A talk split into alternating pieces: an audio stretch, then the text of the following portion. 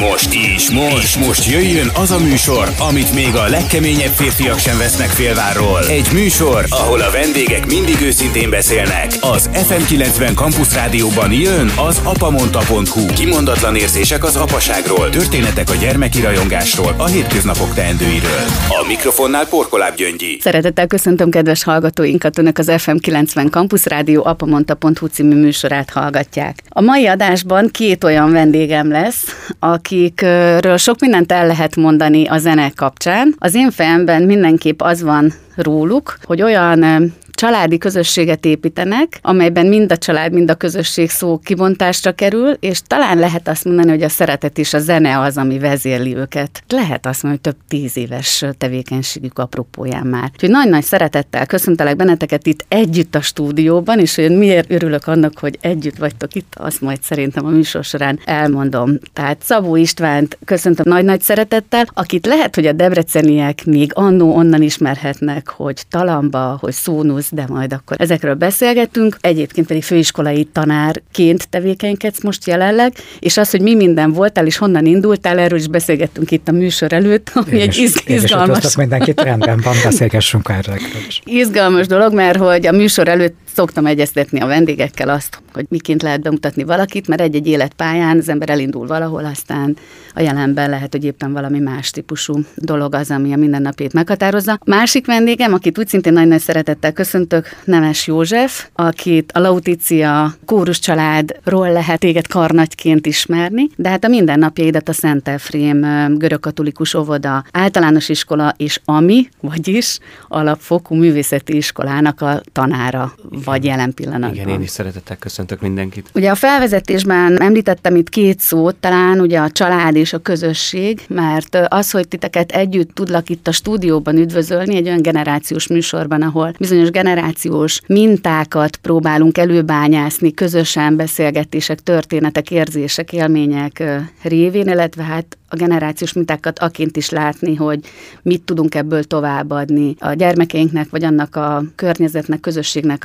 amiben élünk. A ti életetekben számomra van egy közös pont, és ez nem más, mint az, hogy bizonyos hagyományos műfajt, ugye itt a Nemes József esetében a kórus műfaját, István a te esetedben pedig az ütő hangszerek által átadott élményt tudjátok nagyon innovatív módon átadni a közönségnek, és hogy ezek szerintem nagyon-nagyon fontos üzenetek talán a mindennapokban. Akkor lehet, hogy egy kicsit provokatív az első kérdésem, hogy mennyire érzitek, hogy ebben egy kicsit van igazam, tehát hogy van-e bennetek ilyen jellegű innovatív szándék, vagy egyszerűen ez így ösztönösen jön annak kapcsán, hogy szeretitek magát azt a zenei területet, amint tevékenykedtek. Szóval, hogy hogyan indult ez el? Szóval nem tudom, én, én legalábbis így látlak benneteket kívülről. Abszolút igaz egyébként, és részemről is is. Tehát van is bennem ilyen szándék, meg azt is gondolom, hogy a belőlem szakmám és a gyerekek iránti szeretetből is fakad, hogy nyilván igyekszem azt is nézni, hogy nekik mire van igényük. Uh-huh. Meg az is egy nagyon fontos dolog szerintem, hogy a hagyományainkat tiszteletben tartva fel kell azért azt ismerni, hogy ma már nem biztos, hogy lehet tömegeket megmozgatni a régi kultúrák mondjuk a hagyományos értelemben vett tápolásával. Ezzel nem azt szeretném sugalni, hogy, hogy, hogy azt el kell kerülni, és éppen ellen ellenkezőleg, hanem azt is gondolom, hogy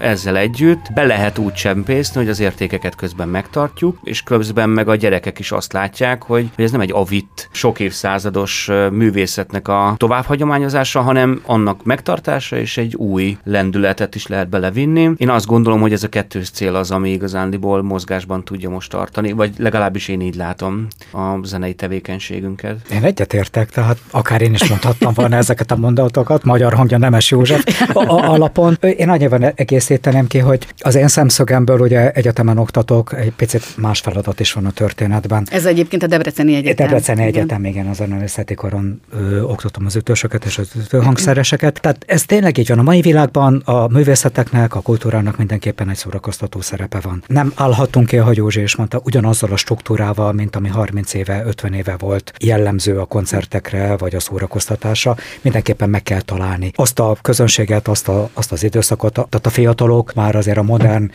internet korában um, nőnek fel, ha nem érdekli őket, tovább kapcsolnak. Tehát uh-huh. nekem a koncerteket ugyanígy kell, nem lehet holtidő, nem játszhatok unalmas darabokat, uh-huh. illetve hogyha játszok és kísérletezhetek én, és közvetíthetek kultúrát, de hát ha nem jól kísérletezek, és nem jó helyre rakom azt a műsort, ami miatt én kultúrát is akarok, vagy minőségi magas kultúrát is akarok terjeszteni, mert ugye nekem azért a célom nagyon sokszor, mint a Gyózséknak is az, hogy a régi, hát én csak évtizedekről tudok beszélni, nem évszázadokról az hangszeres repertoárban, de mindenképpen ágyazni kell, és mindenképpen a közönség felé nyitni kell, és kiszolgálni kell ezeket a dolgokat. Az én szempontom az azért más, mert Józsi ugye a gyerekeknek és az oktatás szerint a általános iskola, középiskolába, vagy a nagyobb kórusban, ugye, akik már fiatal felnőttek is szerepelnek, ott azért mindenképpen az élmény és a közönség megmozgatása működik. Az én esetemben ez azért más, mert én viszont tanárokat is nevelek. És a hallgatók számára nekem azt is meg kell tanítanom, hogy milyen struktúrákat érdemes csinálni, és hogyan, milyen eszközök vannak, illetve én milyen eszközöket tudok ehhez nekik nyújtani.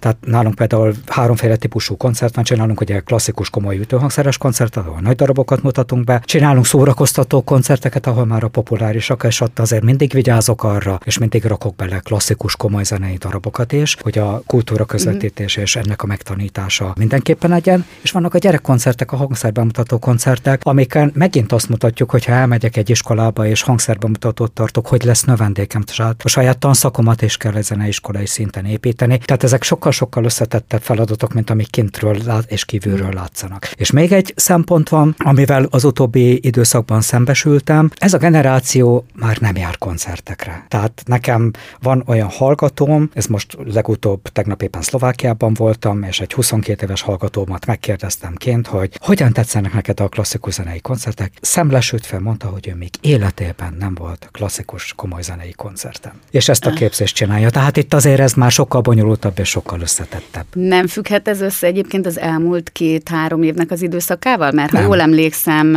csak egy, egy gondolat erejéig annyit szúrnék közben, hogy, hogy Somogyító Dániel, ugye, aki a Kodály Filharmoniának a, a vezetője, említette azt meg, hogy amikor a pandémia elkezdődött, hogyha visszaemlékeztek rá, akkor nagyon sok komoly zenekar ment úgymond az online térbe a koncertjeivel, aminek volt pozitív hozadéka is, hiszen a világ minden pontján elérhetővé váltak ezek a bizonyos koncertek, amik lehet, hogy konkrétan itt mondjuk a költségközpontban lennének hallgathatóak, és az volt a tapasztalat, hogy aztán a pandémia hullámaiban, amikor ugye nyitott egy kicsit már a piac, akkor is megmaradtak ezek az online színházak vagy koncertek, hogy esetleg ilyen értelemben a, a szokások is változnak, vagy a hallgatói, vagy a közönségnek a szokásai? Én azt gondolom, hogy nyilván nyomot hagyott egyébként, tehát azt, azt badas ellen állítani, hogy nem, nem volt rá hatással, de hogy az István által említett dologhoz eredendően kiváltóként nem volt ennek köze, az már szerintem egy folyamat része. Még egy gondolat erejéig visszakanyarodva itt az elejéhez a beszélgetésünknek, hogy a hallgatóknak is egy kicsit hát, hogy érthetőbb legyen, amire én utaltam ezzel az innovációval, konkrétan megfogalmazva. Például a Szabó István munkássága a számomra lehet azt mondani, hogy 20-20 valahány évvel ezelőtt, ugye azzal Ez kezdődött, a 29. tanévem az egyetem. Hogy én arra emlékszem, hogy a te talambásaid kukákkal a színpadon jelentek meg, és akkor azt a szót, hogy innováció, hát olyan gyakran nem használtuk, mint napjainkban, viszont ott volt először annak nyoma, hogy milyen fantasztikus módon lehet minőségi tudással, hiszen ott a zenészeknek ez már akkor, akkor is megvolt, átadni valamit úgy, hogy szórakoztató legyen, vagy legalábbis a közönségnek azon része, akiről te is beszélsz, esetleg edukatív vagy bevonódás jelleggel, valahogy megfogható legyen. Ha meg rád nézek, Józsi, akkor az jut eszembe, vagy azok az első élmények, amiket én a, a Lauticiával megéltem, vagy a te munkásságod alatt, ahol sokszor nem is feltétlenül egy-egy műnek a feldolgozása, vagy azok, akikkel együtt működtök, az volt érdekes, hanem formailag, ahogy a közönségbe, vagy a közönség köréből elindulva, vagy a közönséget megközelítve tudtátok egyébként ezeket a műveket átadni. Tehát, hogy ha konkrétan le akarom fordítani, akkor innen indultatok, és most egy olyan folyamatban vagyunk, ami tényleg egy komoly beszélgetésre is adhatok ott, pont annak a amit mondtál István talán. Én azt gondolom egyébként, hogy az kezdett, bár Józsi nevében nem akarok nyilatkozni, de az én... De értitek azt, hogy igen, én igen, igen, és erre akarok ezt, reflektálni, hogy, hogy, hogy igazán ez nem volt ennyire tudatos, amikor én elkezdtem Na, ez is érdekelne, hogy ez hogy jött. Tehát akkor csak arról szólt, hogy játszunk már olyan darabokat, amiket, ami nekünk tetszenek, és engem mindig az vezérel a koncertekben, hogy olyan darabokat mutassunk be, és olyan darabokat játszunk, amik tetszenek nekem. Tehát én nem akarom minden áron a közönséget kiszolgálni, de igen, ki kell szolgálnom, mert ugye hallgatóknak is azt kell tanítani, hogy neked olyan koncert koncertet kell játszani, hogy legközelebb is vegyenek rá jegyet, mert ha olyan koncertet játszol, hogy nem vesznek, akkor éhen halsz, és, és nem ér semmit a szakmát. Na most ez egy érdekes dolog, hogy, hogy ez az egyensúly, ez megvan mind a kettőtökben ma már tudatosan, amit most mondasz, hogy az is fontos, hogy nekem tetszen, és nekem adjon olyan inspirációt, vagy nem nektek, mint karnagynak vagy vezetőnek, hanem azoknak, akik a színpadra álltok, illetve hogy a közönségnek az igényeivel ezt találkozzon. Szerintem igen, mert, mert egyébként nem tudunk, öncélú, nem tudunk ugye? öncélúan művészetet közé tenni, tehát hazugsággal nem lehet a színpadra állni. Na, oké, akkor hogyan lehetett ezt ilyen sikeresen vinni? Mi, mi az, amire egyébként így legelső momentumként ti emlékeztek? Hiszen te tanárként tevékenykedsz, ugye te is István, de hogy, hogy valami mozgatórugóra biztos visszaemlékeztek, ami elindított ezen a pályán, vagy azt mondod, hogy ez nem volt tudatos. Tök véletlenül jött, és akkor gyakorlatilag kipróbáltátok ezt? Leteszteltitek a közönségen, ugye? Igen, ez a, ez a legjobb szó, ezzel gondolkodtam egyébként, igen, kipróbáltuk. Tehát, hogy valami, hát-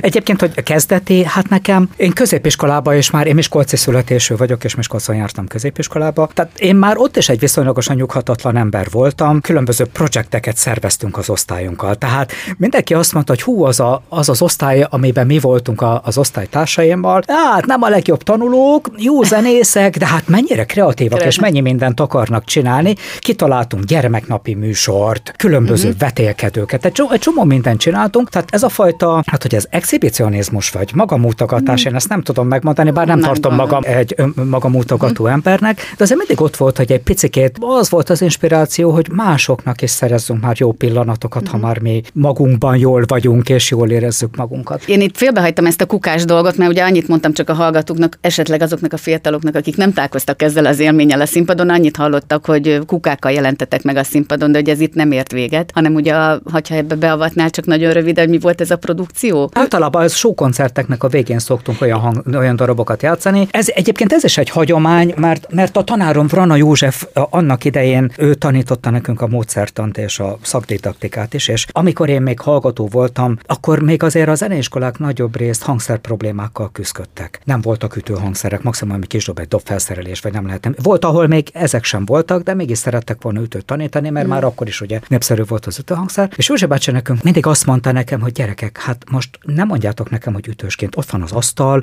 ott van a pohár, ott vannak a különböző Szék, eszközök, ott tudom. vannak a székek, Igen. amiken csak egy kreativitás mhm. kérdése, uh-huh. hogy írjál egy darabot, vagy tegyél át egy darabot ezekre a hangszerekre, és éppen nem dobokon fognak, hanem székeken megszólalni ezek. A... Tehát ez valahol uh-huh. innen indul, és nem saját innováció a történet, hanem az élet erre vitte rá az embereket, és aztán ez nagyon jól szól. Tehát az a kukás darab például nagyon jól szólna más hangszereken is. Tehát kukán azért mégis látványosabb. Én viccesen azt, mondta, azt szoktam mondani a hallgatóimnak ilyenkor, hogy látjátok, még, még egy szakmát tanítok nektek, amikor ja, ezt, ezt a darabot eljátszátok.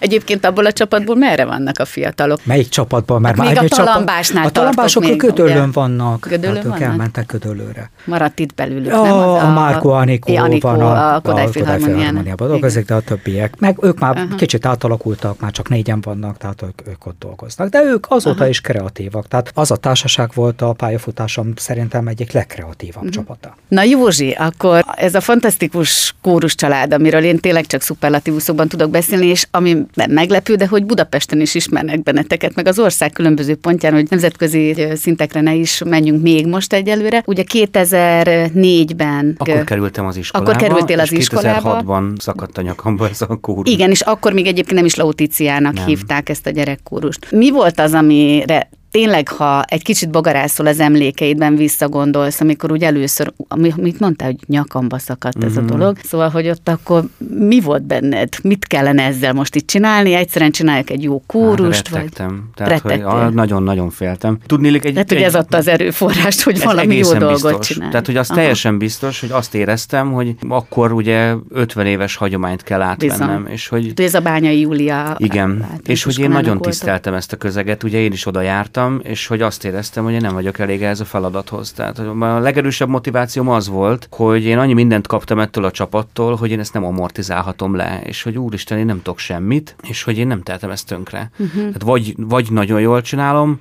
vagy sehogy, mert hogy ez több annál, mint hogy itt elbóckodjak. És valóban nem voltam felvértezve kellő tudással, viszont rettenetesen izgága voltam, tele voltam energiával, meg vagyok is szerintem. Azt te tudod, hogy esetleg miért esett rád a választás? Tehát valakik csak azt gondolták, hogy itt van ez a fiatal tanár, aki izgő, mozgó, na, akkor csinálja ő. Vagy ez egy, vagy egy sodródás volt az életnek, vagy egy, lehet azt mondani, az hogy történt, igen, sorszerű. hogy én ének, ének szakra jártam, ének uh-huh. magyar szakos tanárként igyekeztem elvégezni a Nyíregyházi főiskolát, és akkor az akkori igazgató Tóth Ágnes igazgató lett, és akkor kellett nagyon gyorsan valaki. És szerintem a nincs ló jó, jó a szamár is alapon, nem nagyon volt szerintem a vég. De, de most az ez akkor, a szerénységed mondod. Nem, ez. akkor ez még szerintem tényleg igaz volt, hogy ma már, ma már azért letettem, én is azt gondolom, mm. egy-két dolgot az asztalra, de akkor igazán nem volt ez ennyire egyértelmű, de hogy kézenfekvő volt, hogy én utolsó éves főiskolás hallgatóként akkor pár órát csináljak, és egyéni tanrendel majd csak befejezem valahogy a főiskolát, tényleg így alakult. És aztán a történések okán én aztán végül a kórust el kellett, hogy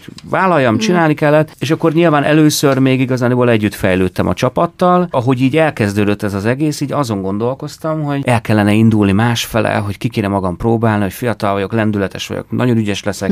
és akkor elmentünk, és akkor szembesültem azzal, elmentünk külföldi versenyekre, és szembesültem azzal, hogy atyaik, hogy mennyi, milyen más pályán játszom, meg játszunk egyáltalán. És hogy az inspirációt az adta, azt gondolom, most itt amíg Istvánnal beszélgettetek figyelvén és közben gondolkodván, arra jutottam, hogy szerintem az adta az inspirációt, hogy észrevettem, hogy a külföldi kórusok mennyire mozognak, hogy mennyire élnek a színpadon, és a magyar kórus kultúrának volt ez az öröklött ilyen Kicsit szobros, aha, szobros igen. hogy így állunk Á. egy helyben, és a mosolygás, és imittam ott, és nem tudom, és nekem ez nagyon tetszett, iszonyan imponált, hogy fú, mennyire élnek, mm. és hogy mennyire jelen vannak, és ez mennyire jó hat hatással van a közönségre, és akkor ezt valahogy próbáltam a mi kultúránkkal azonosan beépíteni a munkába, mert azért nyilván mondjuk egy kínai fantasztikus dolgot nem lehet teljesen átadaptálni, és akkor próbáltam megtalálni azt az egyensúlyt, ahol ez még nekünk fogyasztható, és akkor volt például, ami számomra ilyen ikonikus, van ez a francia zenedoboz című darab, amiben egy koreográfiát együtt a srácokkal találtunk ki, és hogy, hogy azt a kórustagok álmodták meg, és hogy ilyen nagyon jó,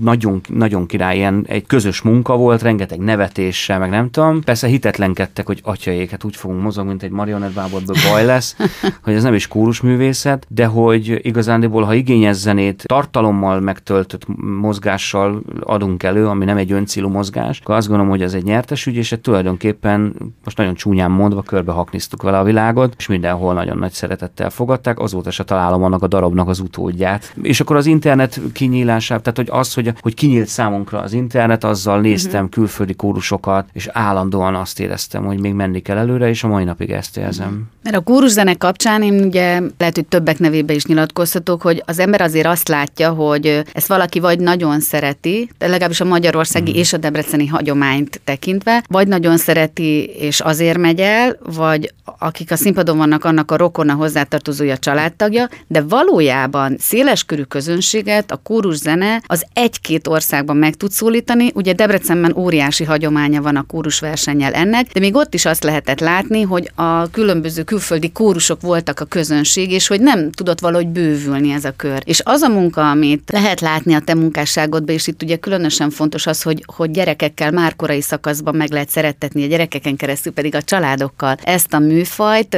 szerintem ezért nagyon izgalmas és érdekes, és nagyon értékes, hogy most te is említettél egyfajta sodródást is, meg egyfajta tudatosságot, de hogy ezt te most látod a munkád során? Itt nagyon szépen a kodai koncepció alapjait elmondtad a rádióban. Hát azért, Tehát, mert... hogy az ének, éneklésen keresztül hogyan kezdjük Hát mert e- ezen lenni. keresztül is Debrecenben a, a kórus műfaj, az a Kodály által ismert műfaj, és a Bartó kórus versenynek a műfaja. És amit, amit lehet most látni már évek óta, hogy dupla teltházas adventi koncerteket csináltok a kölcsében, esetében. Tehát lehet váltani léptéket, dinamikát, uh-huh. meg módszert, ahogy itt István te is említetted ezt. Igen, és hogy ebben is már ott is megütötte a filmet, amit István mondott, hogy például a dupla telt házas koncertek karácsonykor. Nyilván akkor az embereknek nagyobb igénye is van egyébként az ilyen jellegű koncertekre, de hogy ott én is azt csinálom, hogy megkeresem azt a populárisabb kórus műfajt, ami fogyaszthatóbb egy nem ehhez szokott közönségnek, igen,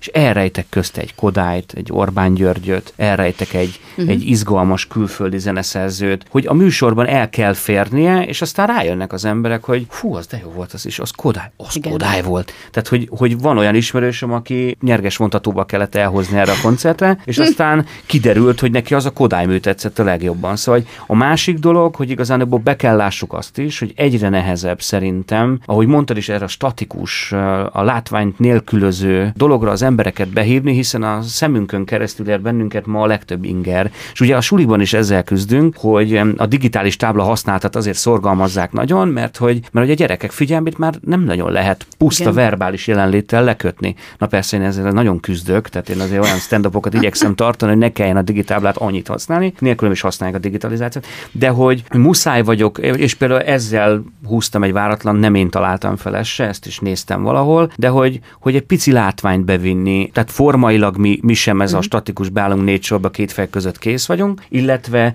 kivetítést, homokfestést csináltunk a hm. Kodály Angyalok és Pásztorok műhöz, kértem fel egy homokfestő művészt, uh-huh. hogy fesse meg, még éneklünk. Tehát, hogy ez egy egészen elképesztő élmény volt nekünk is, és a közönségnek is. Szóval, hogy ott meg művészeteket igyekeztem össze, összehozni, és a mai napig is például ez, ez a legújabb ilyen agymenésem, hogy szeretnék kortárs művészeteket összegyúrni, és ezáltal behozni több embert, hogyha behozom az irodalmat, a képzőművészetet, a kóruszenét, és uh-huh. akár a hangszerezzenét, zenét, akkor mindegyiknek a rajongóit össze tudom terelni, és esetleg egy nagyobb tábort lehet kialakítani. Persze lehet, hogy nagyon romantikus uh-huh. vagyok, de, de azt gondolom, hogy ez most egy jó irány lehet. Hmm. Nem vagy romantikus fiatal vagy. ja.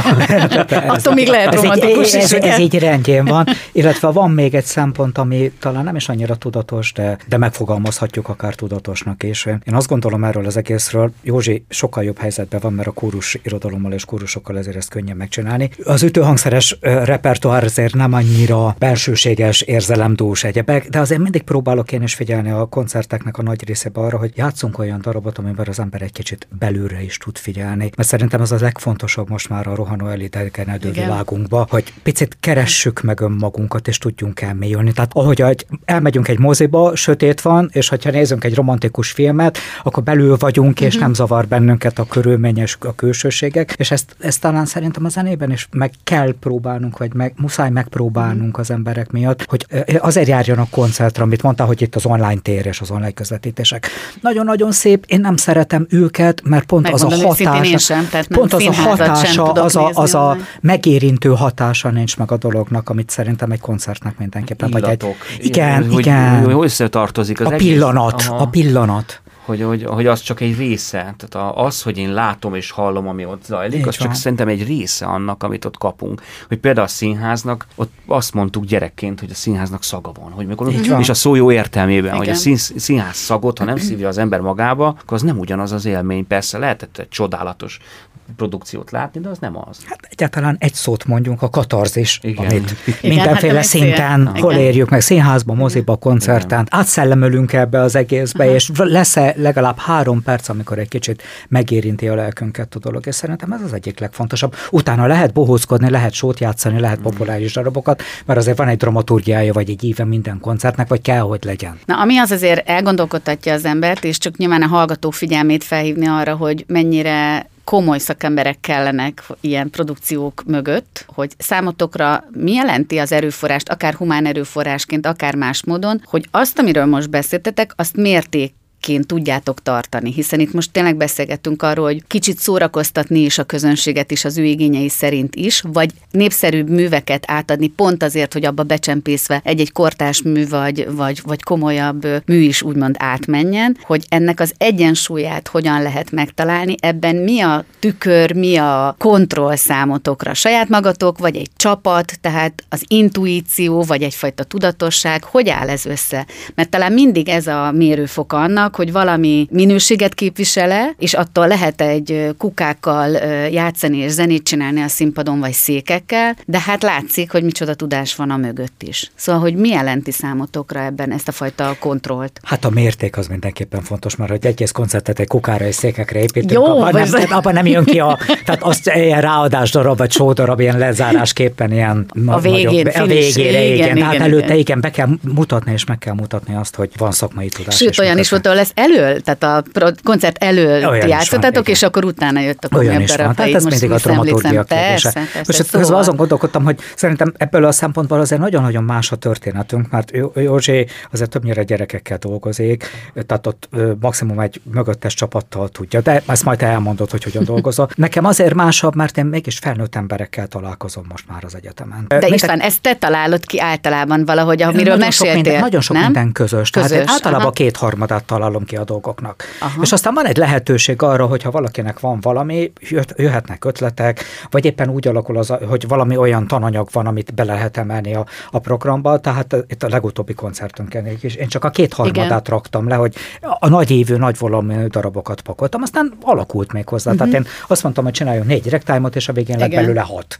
Mert jöttek, hogy még én is szeretném ezt. Tehát ez, ezért másabb, de ebbe mondjuk a felnőtt hallgatóknak az ízlés formálására is van szükség, hogy azért mindenképpen kell egy kontroll, de, de szerintem inkább van egy személyi döntésem persze az egész, de mégis van egy közösség, amiben ezt az egészet felépítjük. De ha már most generációs műsorban ülünk, akkor ugye említetted, hogy felnőtt fiatalok. A felnőtt fiatalokban mit látsz akár megfogalmazódó igényként, és most azért érdekelne, mert itt az elején csak bele ment a fejembe ez, hogy nem jár, vagy nem volt még koncerten ez a bizonyos szlovák hallgatód, de konkrétan biztos, hogy van számú, vagy bennük rejlő, akár olyan megújuló szükséglet, ami nem olyan, mint mondjuk 20-30 évvel ezelőtt volt.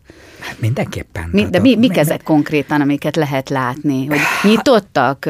Inkább azt gondolom, nyitottak, nyitottak, a mai fiatalság végtelenül nyitott, Igen. nagyon felfokozott érzelmű, és azt kell mondjam, hogy többnyire szorongással és stresszel vannak tele, amit mindenképpen oldani kell, és mindenképpen segíteni kell. Na például ezek a minőségi uh-huh. nyitott darabok, vagy meditatívabb darabok nagyon mindenképpen kellene. Szerintem nagyon fontos, amit most Ez lehet, a másik dolog meg az én feladatom az, hogy tereljem, és mondjam neki, hogy tehát nézzünk már meg, vagy nézd már meg a YouTube-on azt a fajtát, vagy gyere, menjünk el egy koncertre, mert este lesz egy nagyon jó koncert, Debreceni zenekarral, nemzeti félharmonikusokkal. Uh-huh. Tehát mindenképpen az én felelősségem az, hogy nyissam a világot, és szerintem az oktatásnak a legnagyobb feladata az, hogy a mai generációknak nyissuk a világot. Nagyon furcsa egyébként, hogy én azt tapasztalom, hogy nagyon nyitott a világ, sokkal-sokkal több lehetőség van, mint mondjuk a 90-es évek elején, amikor én pályakezdő voltam. Uh-huh. Ugye a mobil, az internet, a, a versenyek, a szabad határok, mindenféle működik, de ezt a mostani fiatalok nagyon nehezen tudják már kezelni kezelni, talán túl sok inger éri őket, és ettől egy picit menekülnek, és irányítani kell őket, és a nagy nyitottságban nyitni kell őket, hogy találják meg a minőségi utat, és tudják önmagukat vezetni is ezekben. Mm. Tehát ez, ez nagyon-nagyon furcsa egyébként. Akár segíteni őket egy másfajta gondolkodásra, vagy hogy merjenek nyitni, és merjenek gondolkodni Önmaguk ilyen módon? megtalálására. Önmaguk Tehát én, én azzal szembesülök folyamatosan, hogy mindig megfelelni akarnak, és az éppen aktuális média által sugárzott, mondom ezt egy rádióműsorban, média által sugárzott a képet próbálnak követni és megmutatni, és ezt hát egyetemen mindenképpen nekünk ugye szerencsére személyes kontaktúráink vannak, ketten vagyunk a teremben, a hallgató meg én, tehát sok-sok ilyen beszélgetés van, hogy hogyan keresse meg önmagát, és hogy legyen önmaga, és fogadja el az egyéniségét, a habitusát, a temperamentumát, a hibáit és az erősségeit is. De Jó, él az életben, nagyon, igen, még ezt mindjárt bontjuk majd Nagyon tovább, sok minden eszembe jutott igen. erről, és hogy nagyon nehéz röviden beszélni erről, mert ez egy nagyon nagy probléma egyébként, amit István fel hozott, illetve megbendített, hogy, hogy ma a gyerekeknek nagyon sokat kell beszélni, sok, sokkal többet kell beszélgetni, mint énekelni. Ez nem baj egyébként, mert nem megy a munka rovására, tehát azt érzem, hogy so, mhm. sőt segíti is a munkát, de ne, nem is talán ez a legfontosabb. Ha értéket kérdezted először, arra Igen. nekem az jutott eszembe, hogy amikor az afrikai darabot, ezt az Indodánát énekeljük, azt nagyon szeretik, mert nagyon populáris filmzenés, dobbal megy, nagyon menő, de ha választani lehet, akkor Bartok bolyongást akarnak énekelni, és ez engem annyira megindít, és annyira büszke vagyok erre, és igazán én, nem, én soha nem súlykolom, hogy ezt mm. szeretem, azt szeretem. Nekem is vannak favorizált darabjaim, nyilván én is nagyon szeretek bizonyos műveket. Ezt a gyerekeknek sosem mondom el, mert nem szeretném őket befolyásolni. De amikor azt kérdeztem, hogy figyeljetek, ott melyiket szeretnétek énekelni, és akkor mindenki egyöntetően, hogy Bartók bolyongás, akkor így nagyon megvelengette a szívemet. Ezt elhiszem egyébként. Mert, és, Valószínűleg és, sokan nem ismerik ezt a darabot, bocsánat, hogy közben szóval én énekeltem, én is énekeltem kórusba, tehát azért már az egy lelki szint, amikor az valaki mélység, erre, igen. erre a darabra. És hogy ott, ott valakinek és, el kell oda juttatni. Igen, igen és közben meg az, hogy meg, tehát abban a darabban sokkal több mindent meg tud élni. Egy veszteségeket, nehéz, a saját szintjén. Tehát a, a 10-12-14 éves nagyon komoly sérüléseik vannak, nagyon komoly veszteségekkel. Milyen kérdés és... az a bolyongás, hogy István azt mondta az előbb, hogy önmagát megtalálnia valakinek, hogy meddig bolyongunk, nem? Az igen, életben mindannyian igen. talán, mire úgy azt mondod, hogy igen, hogy igen ez. Igen, és... Vagy visszatalálsz önmagadhoz, vagy megtalálod önmagad. De én ma például azt mondom, nem tudom, hogy ennek lesz-e vége, például nekem, hogy, Igen. hogy egyszer majd én azt ki tudom jelenteni, hogy én akkor most így megtaláltam azt, amit igazán bidőból keresek magamban, mm. vagy nem tudom, de ebben igyekszem nekik én is segíteni, hogy a, a saját maguk elfogadása, hogy pont tegnap beszélgettünk nagyon, nagyon mélyen mm. ezekről, és darabok kapcsán egy csomó kérdés felmerül, és hogy itt talán itt, itt tudnám pontosan megválaszolni, hogy amikor megtaláljuk a kapcsolódási pontot az általunk énekelt zene és az ő problémáik között, akkor valahogy a körülöttük lévő világ egy kicsit jobban a helyére kerül, hiszen megfejtődik a darab, amit énekelni szeretnénk, és megfejt megfejtődhet, sajnos nem mindig, de hogy megfejtődnek bizonyos kérdések, amik bennük megfogalmazódnak, nehézségek, küzdelmek, amikre nem nagyon találnak választ. És én mindig igyekszem az ezekben rejlő lehetőségeket kihasználni, mert azt is látom egyébként, hogy sem hely, sem idő nincsen erre máshol másképpen, sem a családokban, és ezzel nem a szülőket szeretném elmarasztani, mert csodálatos szünk, és nem a reklámai mondom, hogy mert lehet, hogy meghallgatják mm. majd, és akkor azért Bízom, mondom, nem? hanem hogy hanem azért, azért fontos ez, mert tényleg nagyon törődnek velük, de azért nekik, tehát, hogy mindenki terhelt most, és hogy nincs idő sokszor ezekkel foglalkozni, én meg azt gondolom, hogy a művészetnek kötelessége. Tehát, hogy egyszerűen ez nem, hogy... Nélkül talán nem is tud kibontakozni az, ami benne van. Meg egyszerűen nem is szabad csinálni. Uh-huh. Tehát mhm. én azt érzem, hogy aki nem csinálja ezt közben, az, az hibázik, az kárt okoz. Uh-huh. Tehát ha a művészetet nem használom fel arra, hogy formáljam, és ugye Kodá is ezt mondta, Igen. már akkor ez nyilvánvaló volt, fel kell használni eszközül, hogy, az, hogy jó embereket, érző, a sorok között olvasni tudó, gondolkodni akaró, szeretni tudó, ez is milyen fontos ma, hm. szeretni tudó embereket, hogy, hogy nálunk a közösségben például ez az egymás tisztelete, ez, ez mindenek felett áll, a szakma felett és minden felett, hogy ezt, ezt nem lehet elkerülni, ez nem szabad. Igen, fontos dolgokat mondtok, olyan érdekes, bármilyen kapcsolatnál szerintem a, a maga a tisztelet az alapja, tehát ott nem tud létrejönni barátság, párkapcsolat, tanár, Én, én azt gondolom egyébként, hogy ez, ha milyen furcsa, hogy a művészetekkel kapcsolatban kapcsolatban mi ezt most itt egy kicsit furcsának vagy meglepőnek gondoljuk. A, sport szemp, a sportban is ugyanerről beszélgetünk, hogy egy csapatmunka az együtt az dolog. is egyfajta művészet, az én filmem mindenképpen. Ez tehát a, a amit a sport megtar, megtanít egy önismeretet, egy kitartást, Igen. a művészet meg egy mélységet és a lelki utunkat mm. és a belső utazásunkat segíti elő. Tehát mi, mi a gyerekünket, a feleségemmel első pillanatok, a gyerekeinket első pillanatok kezdve úgy neveltük, hogy sportolniuk kell, és művészetet kell tanulni használniuk, mert akkor lesznek egészségesek, de hát ezt nem én már az ókori tudósok is, az ókori filozófusok is megállapították. Apamonta.hu Kimondatlan érzések az apaságról. FM90 Campus Rádió. Kedves hallgatóink, Önök az FM90 Campus Rádió Apamonta.hu című műsorát hallgatják, és benne két olyan zeneszerető szakemberrel beszélgetek, akik talán még együtt nem dolgoztak. Nem dolgoztunk, de nem nagyon régóta de ismerjük egymást. Na, családi viszont, kapcsolódási viszont pontokkal. Számos kapcsolódás van, úgyhogy Szabó István és Nemes József a apa mondta mai adásának a vendége. Megemlítetted már ugye a két lányotokat, István, és ugye ennek a műsornak van alapszlogenjén túl, ami úgy hangzik, hogy bátran, őszintén, önkritikusan, hogy mennyire esik valaki messze a fáját, ugye az alma messze esik a fájától, vagy elgurul, és aztán mégis vissza. Egy kicsit, ha visszamegyünk a múltba, akkor lehet-e azt boncolgatni a ti életetekben, hogy például Józsi, a te családodban, ha jól tudom, nem volt senki, aki zenei fronton tevékenykedett volna, illetve talán egy apain nagyapád volt, aki tangóharmonikázott, hogyha én jól tudom, valaki?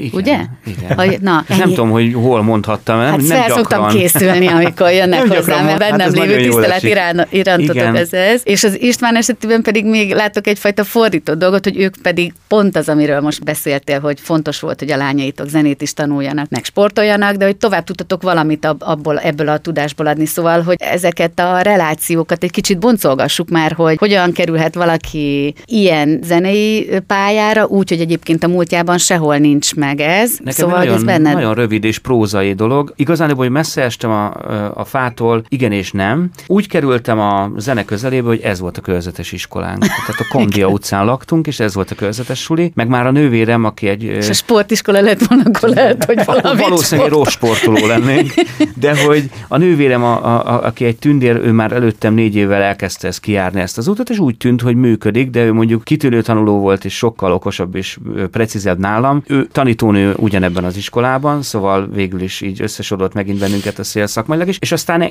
nekem nagyon megtetszett a zene, de hogy ezért estem messze a fától, mert a szüleim nem foglalkoztak. Ők mivel foglalkoztak? Vendéglátósok a Vendéglátós. Viszont, hogy nem estem messze a fától, két olyan szülővel büszkélkedhetem, akik tele, telve voltak szeretettel mindig. Mindig azt kaptam mind a kettőjüktől, hogy, hogy oda kell fordulni a másik felé, szeretni. Egyfajta keresztény értékrendet annak ellenére, hogy nem voltunk megkeresztelkedve, és nem, nem, nem, nem a hitben éltük az életünket. Nagyon fontos volt, hogy, hogy engem nagyon-nagyon erősen ezt a példát is láttam tőlük, és úgy érzem, hogy az a rengeteg szeretet, ami felgyűlt bennem, hogy azt érzem, ezt a múltkor fogalmaztam saját magamnak, úgyhogy most elmondom mindenkinek, azt érzem, hogy ami felgyűlt bennem szeretet, így tudom kiadni. De csoda szép dolog lehet ez úgy megélni, uh-huh. ha belegondolsz, mert sokszor mondják, hogy amit kapunk a szüleinktől, az gyakorlatilag nem is mi hasznosítjuk, hanem, hanem továbbadjuk, és hogy itt ez megjelenik a te életedben, mert azt sokan keresgélik hogy azt a kompetenciát, összetartó erőt, nem tudom, értéket, ami kapcsán, tehát tényleg ezeknek a gyerekeknek, hát ugye itt több száz gyerekről beszélünk, Igen. az évek tekintetében pedig több ezer gyerekről át tudod adni. Szóval, Igen, hogy meg, ez... hogy, meg, hogy, meg ez is, hogy milyen, milyen csodálatos, hogy a feleségemet is ennek a, ennek a közösségnek igen. köszönhetem, hogy ennek a szeretetnek, és hogy a köztünk lévő nagyon erős kötelék is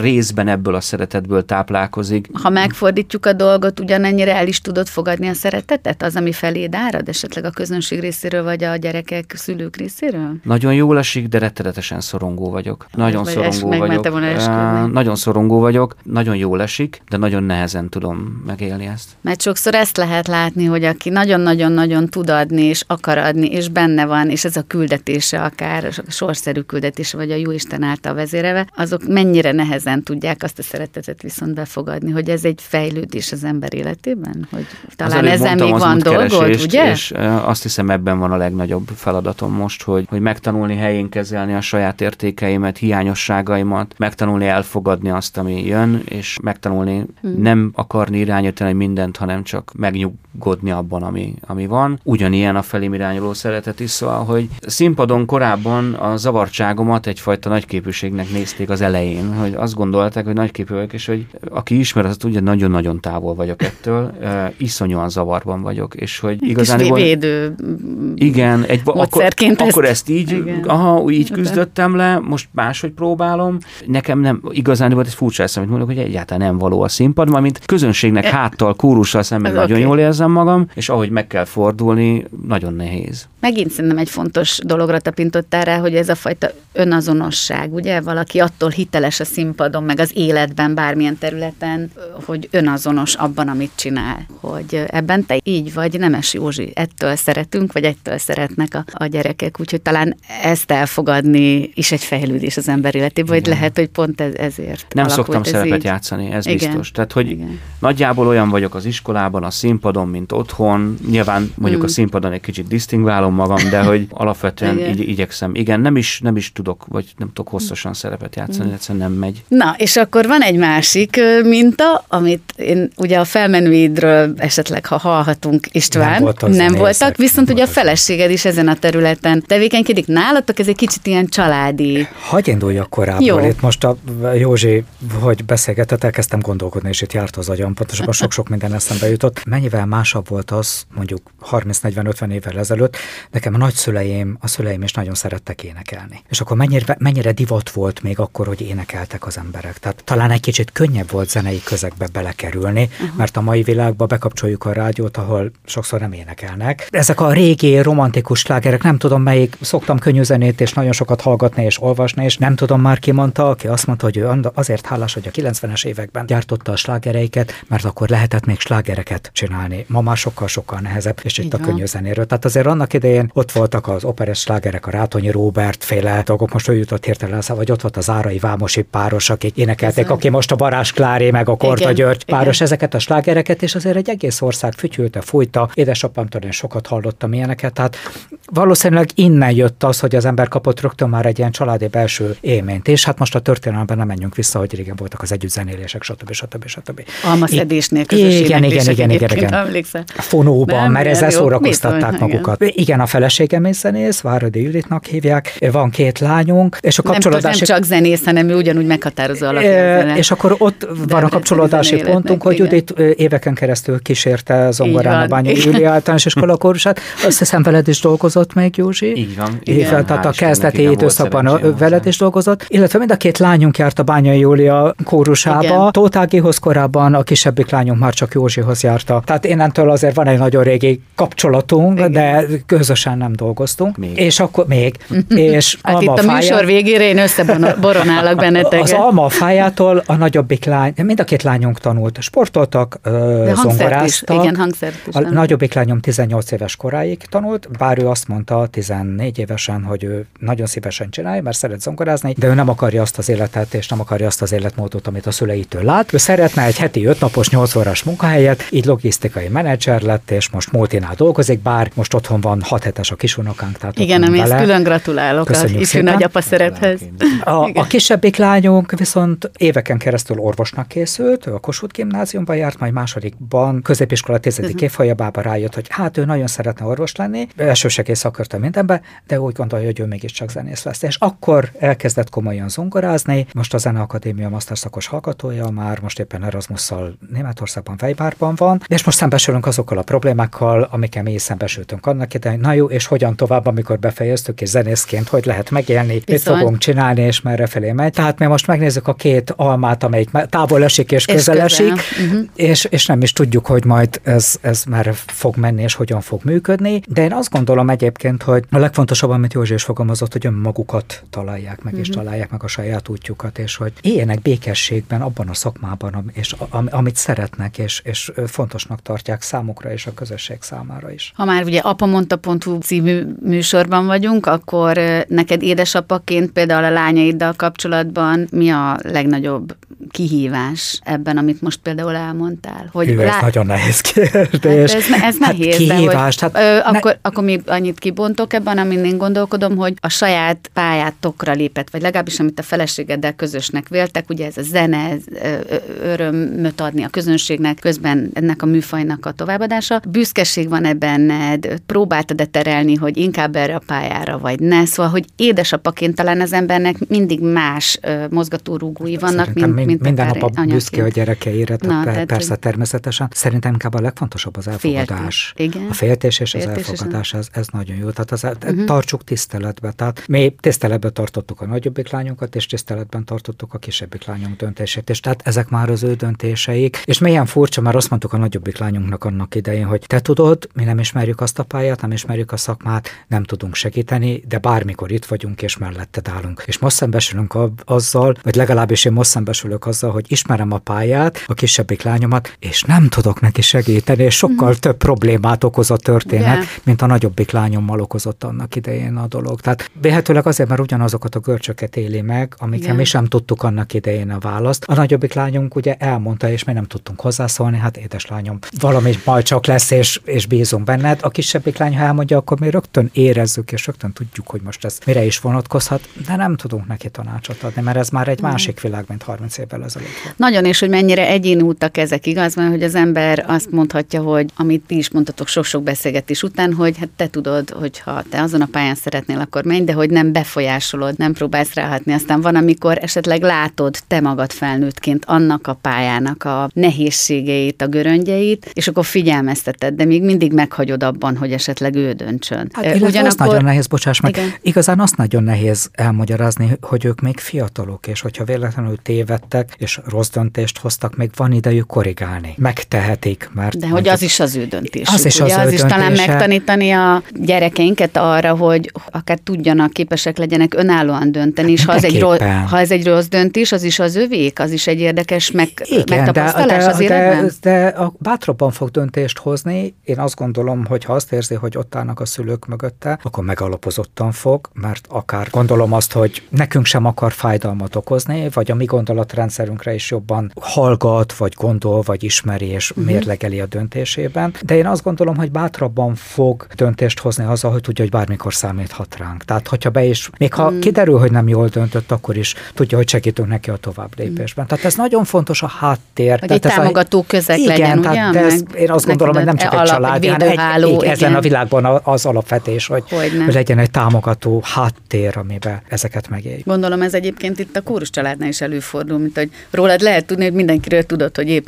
szakított a barátnőjével, felelt az iskolában, vagy nem, hogy ugyanígy talán ez, amit most István mond, és szűk családban az édesanyja, édesapa ilyenfajta védőháló, de ugye egy-egy ilyen akár zenei közösségben, vagy közösségben ezt a fajta támogatást itt is adjátok, nem? Mindenféleképpen. Vagy és fontos, hogy, nem is csak az, hogy adjátok, hanem épp annyira szükségesek kell, ezek a támogató igen. közösségek. Igen, meg ráadásul nálam az is van, hogy ugye most már felépült egy egész, majd hogy nem egy egész fél emberöltőnyi közösség, hogy most már, most már a nagyok veszik tőlem ezt a szerepet, hogy, hogy a nagyobbak mm. beszélgetnek a kisebbekkel, és, és nagyon nyugodt vagyok e felől, hogy, hogy nagyon jó tanácsokat adnak, mm. meg nagyon-nagyon-nagyon gondosan figyelnek egymásra, úgyhogy már önjáró és önműködő rendszerben ez mm. nálunk is szerintem tetten érhető. Nagyon fontos a közösségépítés, én azt gondolom, a mintákkal, a szabályokkal és a követendő példákkal, mm. tehát mindenhol. Tehát ez, ez korusznál egyébként ez fantasztikus, hogyha ez Igen. így működik. Ez, ez nálunk is így működik a tanszakon. Tehát a felsőbb évesek segítenek, mondogatják, tudják a mondataimat. Pont múlt héten volt egy élményem, hogy elkezdtem valamit mondani, Igen. és akkor az első éveseim bebult, bebuktak röhögni, és akkor mondtam, hogy tehát milyen, milyen vicceset mondtam, amikor beszélgettünk, és akkor elmondták, nem, nem, nem, csak eszünkbe jutott, hogy a felsőbb évesek mondták, hogy tanár úr ilyenkor mit szokott mondani.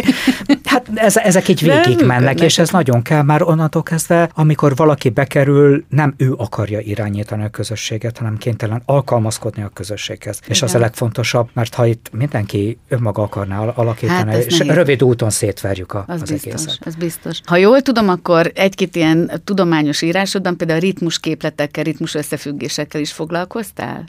Meg egyébként a hát, mindennapokban hát, a felsőoktatás, igen, tehát igen. azért tudományos tevékenységet is kell a felsőoktatásban folytatni. Van, ahol ilyen kötelező előírások, én utálok kötelezően publikálni és, oh. és írományokat írni, mert Tehát azért... ez nem annyira szeretem része. Nagyon szeretem, Szereted? és most is van egy téma, amely, amelyik izgat, csak hát az embernek nem mindig van erre ideje, és nem mindig van ö, kapacitása, hogy lexikonokat bújjon, és az interneten Na, keressen hogy... írásokat. Oké, okay, de ez olyan izgi, nem? Tehát azt mondta, hogy ritmus összefüggések, ritmus képletek, de ami a mindennapokra le akarjuk fordítani, akkor milyen ritmusban élitek az életeteket, hogy esetleg még ez érdekelheti a hallgatókat, vagy akik nyilván színpadon látnak inkább benneteket, és, és egy kicsit mögé akarnak látni. Szóval hogy telik egy napotok, mi adja azt a ritmust, ami kapcsán elégedett emberként dolgozhattok, meg élhettek a mindennapokban. Hogy zajlik, Szabó Isten? Felkelsz, reggeli nekem, kávé, nekem mivel kicsit, év, Évközben kicsit hektikus a, a történetem. Az évközben az azt jelenti, hogy a, ny- ny- nyára Szeptembertől, hát most a, a évközben akkor van három hét, ami nem hektikus, meg a karácsony. Na csak az kiderül, többi, csak a, kiderül. A, a, az összes többi az viszont mindig változik, tehát kik ismernek, azok tudják, hogy Szlovákiában is tanítok, nem csak Magyarországon, ott két helyen. Szlovákiában nem volt előttem a felsőfokon ütőhangszeres képzés, tehát azt, azt ott indítottam. Uh-huh. Most én vagyok a szakfelelőse az ottani dolgoknak.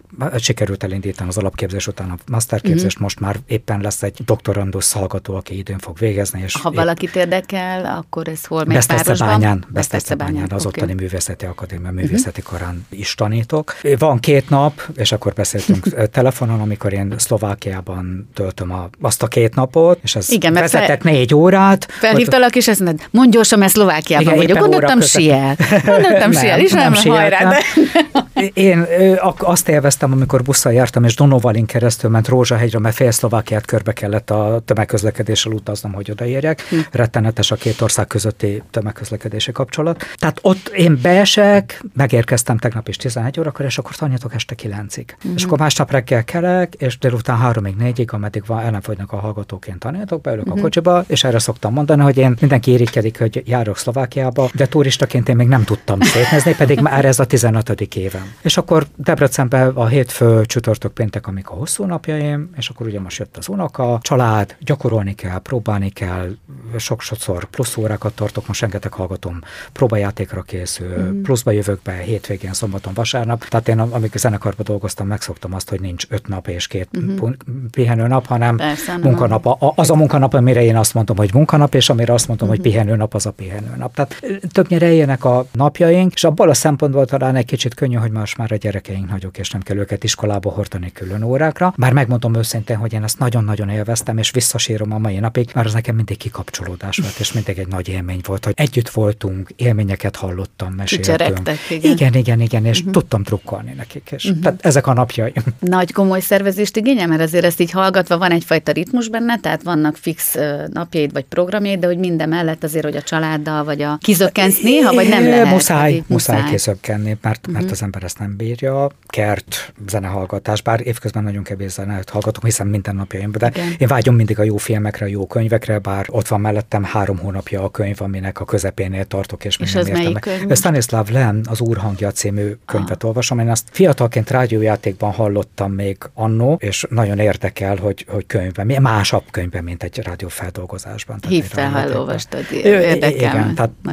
nagyon jó. Én egyáltalán szeretem a skifiket és a fantáziket. Uh-huh. Tehát igen, minden energiát igényel. Egyetlen egy mondat, amit itt már Józsi között is akartam mondani, nem kitalálni nehéz, nem dolgozni nehéz, működtetni és folyamatosan működtetni. És ez kifelé nem tűnik sok energiának, de írtózatosan sok energia, állandóan rajta lenni, képben lenni, egyensúlyozni, balanszírozni. Én azt és hiszem, és tegyük a... hozzá, hogy amikor valaki működik, akkor fel se tűnnek a problémák, csak az, hogy valami működik, és természetesnek veszik kívülről. Tehát, Tehát hogy ez is egy fontos külső dolog. szemlélő bizony, ezt nem látja. Hogy mennyi energia, munkaidő van benne. Jó, hát most igazániból tanulom, hogy hogy kell létezni, vagy hogy, hogy a, a időbeosztást is tanulom. A kereteket most... szab nyilván az embernek a hivatása, tehát az Igen. a tanári pálya, meg ez a karnagság, de hogy ebbe Igen. a saját határaid mentén, hogy... Most azt tanulom, hogy megtaláljam benne a saját magamat, hogy a saját időmet, mert hogy igazándiból erre nem nagyon szántam. Fiatalon nem is volt különösebb jelentősége, mert, mert mentem, szóval igazán nem tartoztam senki felé elszámolni való, ha reggel héttől este tízig nyomtam, akkor nem volt semmi gond. És gyakorta előfordult, mert ha színházba megyünk a gyerekekkel, mm. már mint szerepelni, akkor este tízig ott ülök. Azért ebben most már mért, mértékletesebb vagyok, mert a, nem szeretném a feleségemet elveszíteni. Muszáj vagyok egy új szervezési rendet, mm-hmm. meg a magam védelmében is egyébként, tehát nem csak azért, nem miatta, meg ő ezt nem várja el, igazából tudja, hogy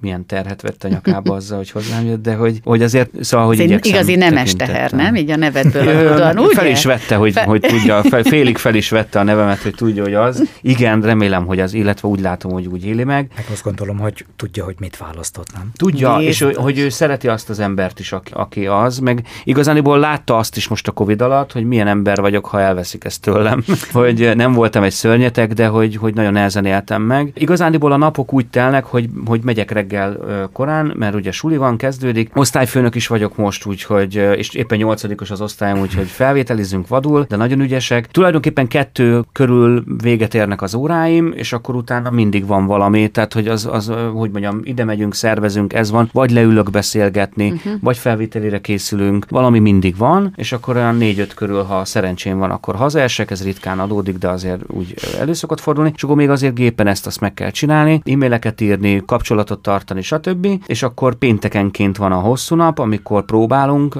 gyerekkar, vegyeskar este nyolcig. A iskola vezetősége persze tekintettel van rám, ilyenkor pénteken később kezdek, meg csütörtökön is később kezdek. Tovább vagyok bent, hogy ennek tükrében próbálják alakítani az időmet, és akkor a hétvégék is hát gyakorta terheltek koncerttel, mm. azt nem teherként éljük meg, de templomi szolgálattal, meg a koncerteket sem persze. De azért szokták mondani, hogy elmegyünk egy koncertet megcsinálni, de csak fél óra. Na, ugye, nem kell, jó. De mondtam, hogy önnek az egy fél óra, de nekünk az a fél nap, mert hogy oda kell menni, be kell énekelni, átköltözni. Tehát, hogy, hogy igazándiból szóval azért az mindig jelentősen átírja. És a hangszert meg nem is pakoltak, és akkor még hangszert sem pakolunk, amúgy tényleg, de hogy igazándiból ilyen nagyon, nagyon lóti fut is vagyok, mm. nagyon-nagyon magas hőfokon égek, nagyon sokat mondják, hogy, hogy két végén égetem a gyertyát, és akkor erre most az utóbbi időben megpróbáltam egy kicsit tudatosan odafigyelni, hogy rendszerezettebben, okosabban, szervezettebben, mert ez nem volt sohasem az erősségem. Talán mondhatok egy mondatot Persze. még? Igazán az a furcsa, még ezt Józsi szerintem most fogja tanulni, hogy egy szint után az embernek el kell fogadni az, hogy, hogy amit adott egy előző generációnak, meg kell próbálni. Telik az idő, és egyre kevesebb energiája van az embernek 60 felé tartva, de mégis meg kell próbálni ugyanazokat adni a következő generációnak is, mint amit mint adtál. Illetve az ember egy idő után mértéké is válhat. Ez most lehet, hogy szerintelen, hogy ezt mondom, de azért merem mondani, mert egyre több ilyen visszajelzést kapok volt uh-huh. hallgatóimtól, amikor úgy mondom, oh, lassan én már befejezem, leülök, ma jöjjenek a fiatalok, és, és mindenki azt mondja, hogy nem, ezt csinálni kell, mert az addig számít, amíg én ott vagyok és, és csinálom, mert az a mérce. De szerintem nagyon sok embernek, vagy talán mindenkinek megvan a maga életében az a pont, hogy ő hol mérce, és meddig mérce, és miben mérce. Mm. Talán ha ezt egy kicsit komolyan vennénk, vagy komolyabban vennénk, vagy odafigyelnénk rá, akkor lehet, hogy csöndesebb, mélyebb, békésebb éveink lennének, meg napjaink lennének. Nem akarok itt nagyon pátoszos lenni most, csak ez most értelen ez fogalmazódott Igen. meg Józsiban, hogy azért a Lautécia kúrus is most már egy mérce, és nem csak Debrecenben, hanem hát egy komoly mérce, is. igen. Hallgatlak téged, és én magam is ki, tehát híve vagyok ennek a fajta tudatos tervezésnek, meg az ember, hogy így rakja össze, de aztán rendkívül sok intuitív dolog is működteti az életünket, hogy itt Józsi említette egyfajta dolgot, amit elvet lehet az elmúlt két év, és bizonyos veszteségeket éltél meg legbelül azzal, hogy nem tudtatok próbálni, uh-huh. fellépni, hogy valójában az a fajta rugalmasság, meg alkalmazkodó képesség, ami hát ösztönösen elsajátított majd minden ember az elmúlt két évben, ha lehet ezt mondani. Ez meg egy kicsit felülírja azt, amit most így próbálunk mondani, hogy, hogy, hogy tudatosan hogyan tervez előre, mert lehet-e azt tudni, hogy két év múlva hogyan és miként fogunk, fogunk működni. Szóval, hogy ez, hát nem ez lehet a... tudni, de, de hát ehhez a... akkor is alkalmazkodnunk kell, vagy, vagy feladtuk. Hát na, de kimondtál valamit, próbál... aki nem képes, mert nem azt hozza magával mintaként, hogy, hogy ez egy könnyű dolog, hanem egyfajta merevebb és ragaszkodok valamihez, annak annak nagyon nehéz hát volt. A hallgatóim 90%-ára tudom ezt neked elmondani, hogy itt Ezért... na, írtózatos erőfeszítésem volt az, hogy ők nekik megmagyarázzam azt, hogy itt most eltelt két év, kiestünk a Covid miatt, de nem szabad nekünk vesztesként ebből az egészből. Próbáljunk meg alkalmazkodni hozzá, keressük azokat az utakat, tananyagba, tehát írtózatos energiákat emésztett Akkor nektek mi hogy... volt a hozadéka, ha már így akkor erre terelődött a szó? Már annyit beszélgettünk nyilván már erről, de hogy a, a, a, a, a Covid-nak... Tehát egyáltalán át kellett, át kellett alakítanom a tananyag anyagomat. Mi az, ami használható, mi az, amit későbbre kell tolnom, és, és, és, hogy, igen, és hogy próbáljak módszer. a hallgatókba nyugalmat generálni, tehát hogy ők elfogadják ezt az egészet, és ne pánikoljanak be, de mégis azt érezzék, hogy fejlődjenek, és, és tudják, hogy a, az a része, amit most nem tudtunk megcsinálni, igen, lesz rá értjük. idő a későbbiekben is, hogy, hogy majd ott bepótoljuk ezeket a dolgokat. Tehát ez, illetve nekünk is meg kell próbálni. Kevesebben járnak koncertre, másféle igény van, van a dolgokra, más megnyilvánulási időszak játékok, de nem adhatjuk fel, mert ugyanúgy szükség van zenetanárokra. Én azt gondolom, hogy az embereknek ugyanúgy igényük lesz a művészetre 5 év múlva, 10 év múlva. Lehet, hogy már, vagy lehet, hogy nem az én életemben, de a következő generációról beszélünk. Nem, én szerintem ebben erősíteni kell magunkat is, meg egymást Igen. is, hogy ez így van. Tehát, hogy ne írjon felül semmi más, hiszen most, ami nyilván körülöttünk zajlik, ez a szörnyű, akár háborús helyzet, hogy tényleg sok ember került olyan viszonyulásba önmagával, hogy mi értelme van bárminek, amit csinál, amikor ilyen dolgok történnek, de hogy ilyen értelme egymást is kell erősítenünk, hogy ennek van értelme. Mi, mi, mi igazából mi is szenvedtünk tananyag, hogy akkor mit tanítsak online, küldjétek be, énekeljétek fel, összevágom,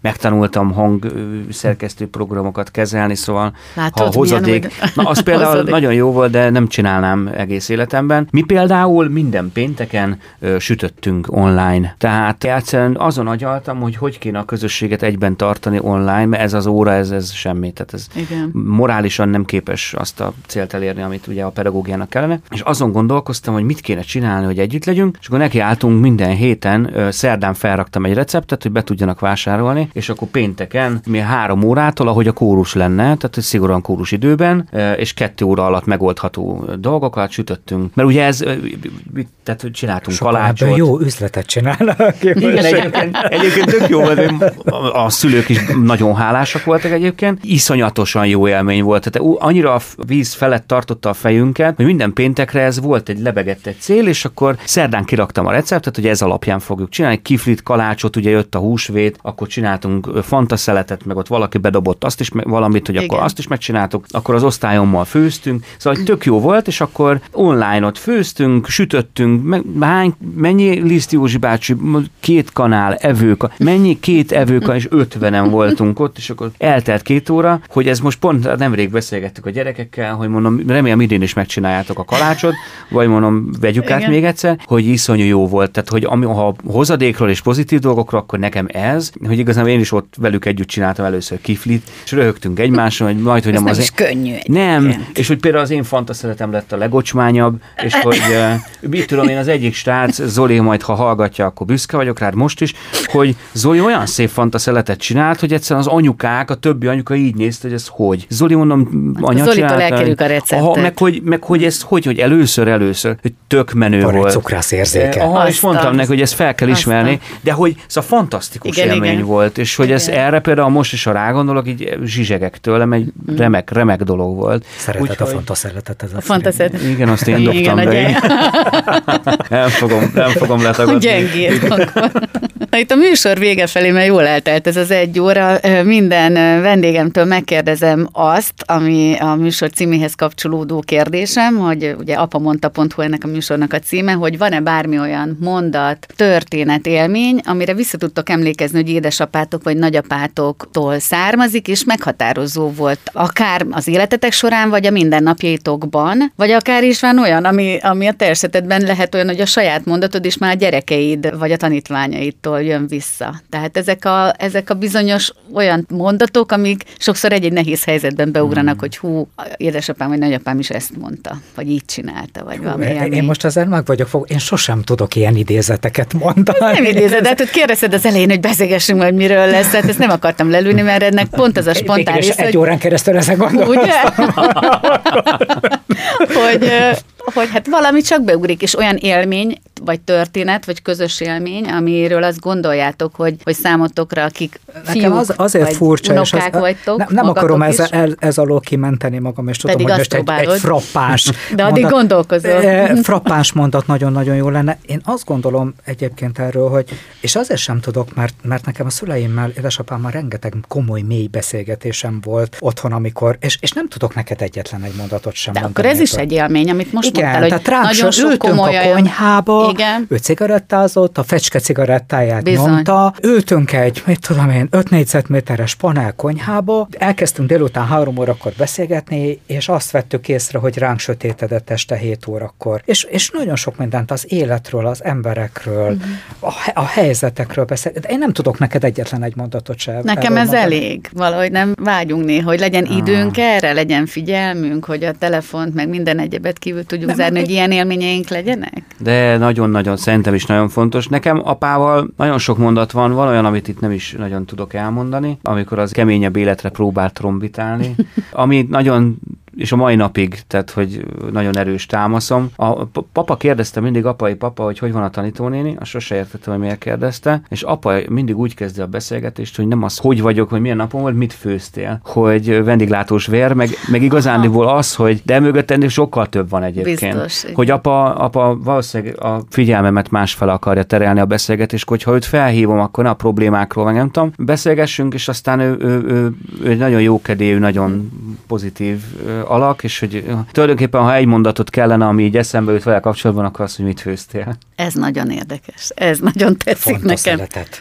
Fontos, mit? A sütés az nem, A azt sütés. nem jelent, mit Jó, de ez is ez- Hogy igen. mit fogsz főzni. Tehát például, amikor majd ma felhívom, akkor az lesz a kérdés, hogy és a hétvégén mi lesz a menü, és azt hogy fogod elkészíteni. Uh-huh.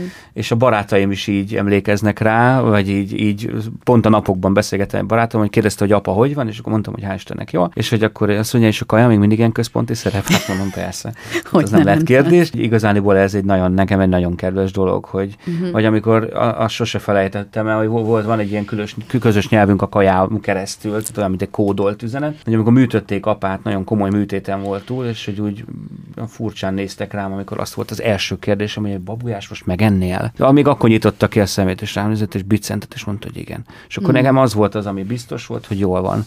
Tehát, hogy Aha. nem tudom, szóval, hogy, Igen. hogy talán, hogyha így apa mondta, akkor, akkor ez a kódolt, kódolt Mi- üzenetek. Mit, mit főztél? Aha. nem? Persze ennél sokkal több. Igen. Kicsit elbagatelizáltam, csak közben gondolkoztam, hogy nehogy az a kép alakuljon már ki, hogy szóval, hogy nyilván, nyilván a támasz. nem kell meg- ezt megmagyarázni. Nem, ugye, Egyébként hogy- tudod, mint gondolkodtam, hogy nagyon sokszor ugye tínédzserkorú gyerekek, vagy már általános iskolában is kezdjük, hogy na, mi, mi újság volt, mi volt az iskolában, semmi, semmi különös. Hogyha például a gyerek te azt kérdezed meg egy tínédzserkorútól, hogy na mi a hétvégi program, akkor egyből lehet, hogy elkezdi mondani, Hmm. hogy ide megyünk, ehhez, ezzel, oda, a buli lesz, nem tudom micsoda, és utána lehet egyébként rátérni arra, hogy egyébként pedig hogy haladsz a, a tanulása, mert hogy ez lenne, vagy az lenne. Úgyhogy sokszor valóban van ezek mögött más ilyen jellegű tartalom. Én köszönöm szépen Szabó Istvánnak, aki a Debreceni Egyetem zeneművészeti karán kultúrának a hát oktatója, tanára, tehetséggondozó egyik vezetője, illetve Nemes Józsefnek, aki a Csokonai díjas, Lautícia kórus családnak a karnagya, egyébként pedig Szent Efrém görög-katolikus óvoda, általános iskola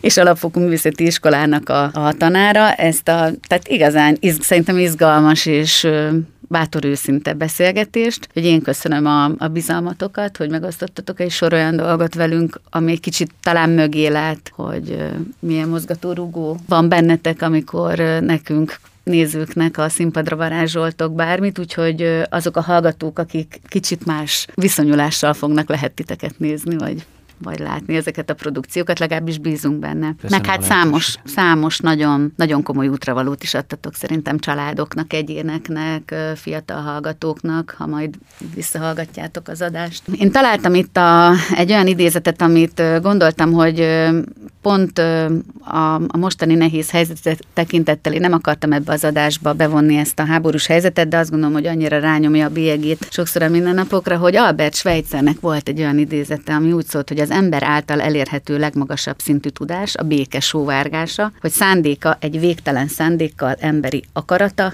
Isten akaratával egyesüljön. Úgyhogy én mindannyiunk nevében, és pont azért, mert a zene nagyon sok ember tud összekötni és békét teremteni, hát ha tehetünk valamit, és ti pedig a színpadon a zene által azért, hogy itt tényleg béke legyen ebben a világban. Úgyhogy köszönöm szépen nektek és még egyszer. Legyen. Köszönjük szépen. Remélem jól éreztétek magatokat. Köszönöm szépen hallgatóinknak is a figyelmet. Önök az FM90 Campus Rádió apamonta.hu című műsorát hallgatták. Akik előző adásaink tartalmára kíváncsiak, a www.apamonta.hu című weboldalon, YouTube csatornánkon, illetve a Porkoláb Gyöngyi Podcast csatornán meghallgathatják ezeket. Köszönöm szépen a figyelmet, további kellemes napot kívánok!